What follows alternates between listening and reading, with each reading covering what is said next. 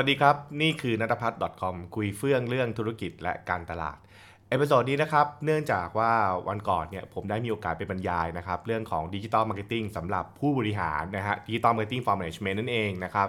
แล้วก็ในช่วงต้นเนี่ยผมก็มีการเกริ่นนะครับ อย่างเกรงๆนิดนึงว่าไปคุยกับคนที่เป็นระดับเป็นระดับ MD นะครับ GM หรือ President อย่างเงี้ยนะครับก็เลยแบบ เออมันไม่เหมือนกับการที่เราไปบรรยายให้กับคนทำงานใช่ไหมคือปกติถ้าเกิดไปบรรยายให้กับ manager นะครับหรือคนที่เป็นอ่าเรียกว่า officer เนี่ยมันจะพูดเรื่องของการทำการตลาดแบบว่าโอเค มันมี tactic อย่างไร เครื่องมือเป็นอย่างไร คุณต้องบริหารอย่างไรบ้างเลยใช่ไหมฮะนะครับแต่พอเราไปคุยกับคนระดับเป็นประธานเนี่ยนะครับหรือประธานบริหารอย่างเงี้ยนะครับแน่นอนว่าคือเขาก็คงไม่มาเรียนว่า Facebook Ad คืออะไรนะแล้วเขาก็คงไม่ได้มาคุยเรื่องว่า Twitter เป็นยังไงอะไรเงี้ยนะครับเออแล้ว แล้วตรงนี้เองผมก็มีการพูดนะบอกว่านะครับมันอาจจะฟังดูแปลกๆนะว่าทำไมวันนี้ผู้บริหารถึงต้องมาเรียนเรื่องของการตลาดดิจิตอลอะไรอย่างเงี้ยนะครับและแน่นอนผมก็ไม่ได้คาดหวังว่าคุณจะไปเรียนเพื่อลงแอดโฆษณาอะไรอย่างเงี้ยเพราะจริงๆคุณก็ไม่ทำหรอกใช่ไหมฮะจริงๆแล้วผู้บริหารก็ไม่ได้มาลงลงแอดอยู่แล้วใช่ไหมครับแต่งานของผู้บริหารเนี่ยนะครับมันคือเรื่องของการกำหนดทิศทางใช่ไหมฮะเพราะฉะนั้นเนี่ยสิ่งที่มันจำเป็นมากๆเลยคือผู้บริหารเนี่ยนะครับจะต้องนะครับเข้าใจวิสัยทัศน์ ด้านธุรกิจ การตลาด การบริหารระบบต่างๆเนี่ยนะฮะและรู้ว่าธุรกิจของเราเนี่ยจะไปข้างหน้าได้อย่างไรนะครับแล้วก็มันจะไปถึงทางไหนอะไรเงี้ยใช่ไหมฮะโอเคนั่นคือหลักการของอตัวคลาสที่ผมสอนนี่แหละนะครับอืม ซึ่งมันก็จะพูดเรื่องแบบว่า โอเคดีต่อบิสเนสมันเป็นอย่างไรนะครับ มันมีโครงสร้างแบบไหนอะไรบ้างที่เป็นประเด็นสำคัญ มันมีผลกับธุรกิจอย่างไร คุณต้องมองเรื่องไหนบ้างใช่ไหมนะครับก็เหมือนทำงาน consult นะครับ แต่สิ่งที่ผมพูดในตอนหนึ่งนะแล้วผมก็บอกว่า อันนี้จริงๆนี่ไม่เคยเหตุผลเลยครับ ที่ผมบอกว่าผู้บริหารเนี่ยควรจะศึกษาเรื่องอ่าเรื่องของพวก digital business นะครับธุรกิจดิจิตอลเนี่ยหรือพวก digital marketing นะครับอย่างจริงจังในเชิงกลยุทธ์นะนะครับ แล้วก็ผมเรียกว่าศึกษานะครับ ไม่ใช่ไปนั่งฟัง train นะ ไม่ใช่ฟัง train ไปอัปเดตผมว่าผมต้องแยกก่อนนะระหว่างไปอัปเดตนะฮะอัปเดตกับการไปศึกษาเนี่ยไม่เหมือนกัน ถามว่าทำไมต้องให้ไปศึกษา เพราะว่านะครับผมผมก็พูดอย่างนี้นะครับกกับผู้บริหารว่า คุณจะพบว่าในในทุกๆปีเนี่ยนะครับเราจะต้องมีการออกนะครับพวกนโยบายมาหรือเรียกว่าชุมบริษัท เพื่อบอกทิศทางบริษัทต่างๆไปใช่ไหมครับเช่นเดียวกันคือทุกๆวันนี้เองเนี่ยนะฮะโดยเฉพาะหลังสถานการณ์โควิด หน้าที่ของผู้บริหารจำนวนมากคือการบอกทิศทางนะครับเพื่อให้พนักงานเนี่ยรู้สึกมั่นใจนะครับ แล้วก็เฮ้ยธุรกิจเราจะไปยังไง เราจะรอดไหมใช่ไหมฮะ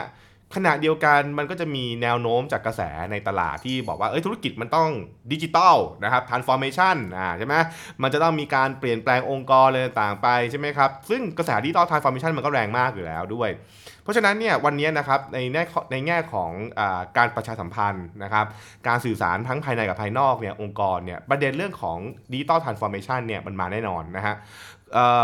เราก็ต้องคาดหวังว่าโอเค แล้วผู้บริหารเนี่ยมีความเห็นอย่างไรนะครับกับเรื่อง digital transformation ผู้บริหารมีความเห็นอย่างไรกับเรื่องของการทำการตลาดยุคใหม่อะไรเงี้ยใช่ไหมฮะ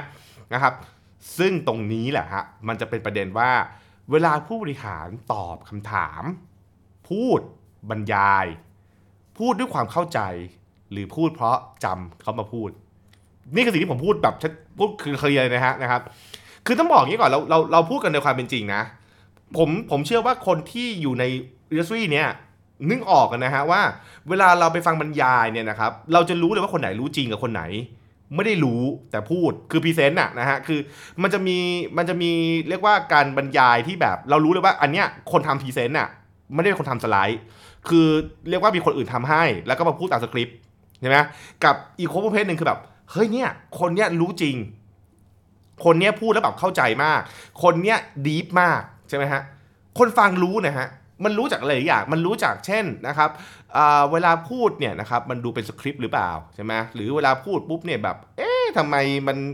ใช้แบบนี้ล่ะอะไรอย่างเงี้ยนะครับ เออกับอีกเพศหนึ่งคือกูจะเห็นว่าคนบางประเภทคือแบบสไลด์ก็ไม่ค่อยมีเลยมาก แต่เล่าได้เป็นฉากๆเลยใช่ไหมฮะ มันนั่นคือความดีฟหรือความความอินแล้วก็ความรู้นั่นเองนะครับ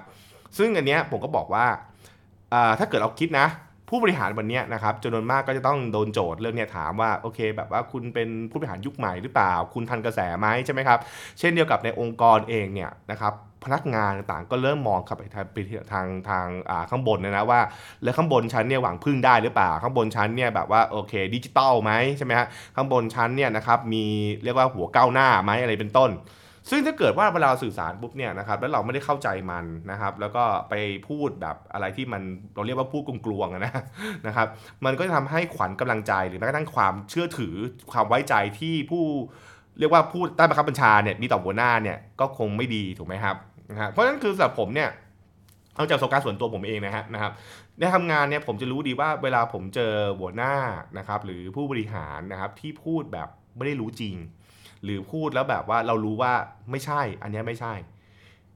เราจะรู้สึกไม่ดี เรารู้สึกแบบว่า เฮ้ยทำไมพี่ไม่รู้เรื่องนี้ล่ะ เฮ้ยทำไมพี่พูดแบบนี้ล่ะ อะไรอย่างเงี้ยใช่ไหมฮะ นะครับ เอออันนี้เราก็เราก็จะเข้าใจว่าแบบมันมันมันไม่ถูกต้องนะครับ แต่ถ้าเกิดว่าเรารู้สึกว่าเขาเป็นคนที่รู้ เราจะรู้สึกว่าเรา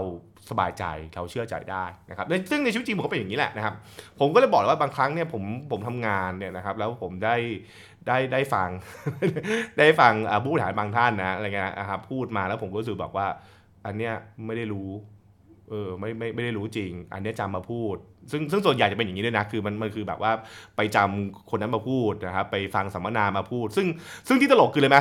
ไอคนที่พูดในสัมมนาเนี่ยก็จำเขามาพูดอีกทีหนึ่งเหมือนกัน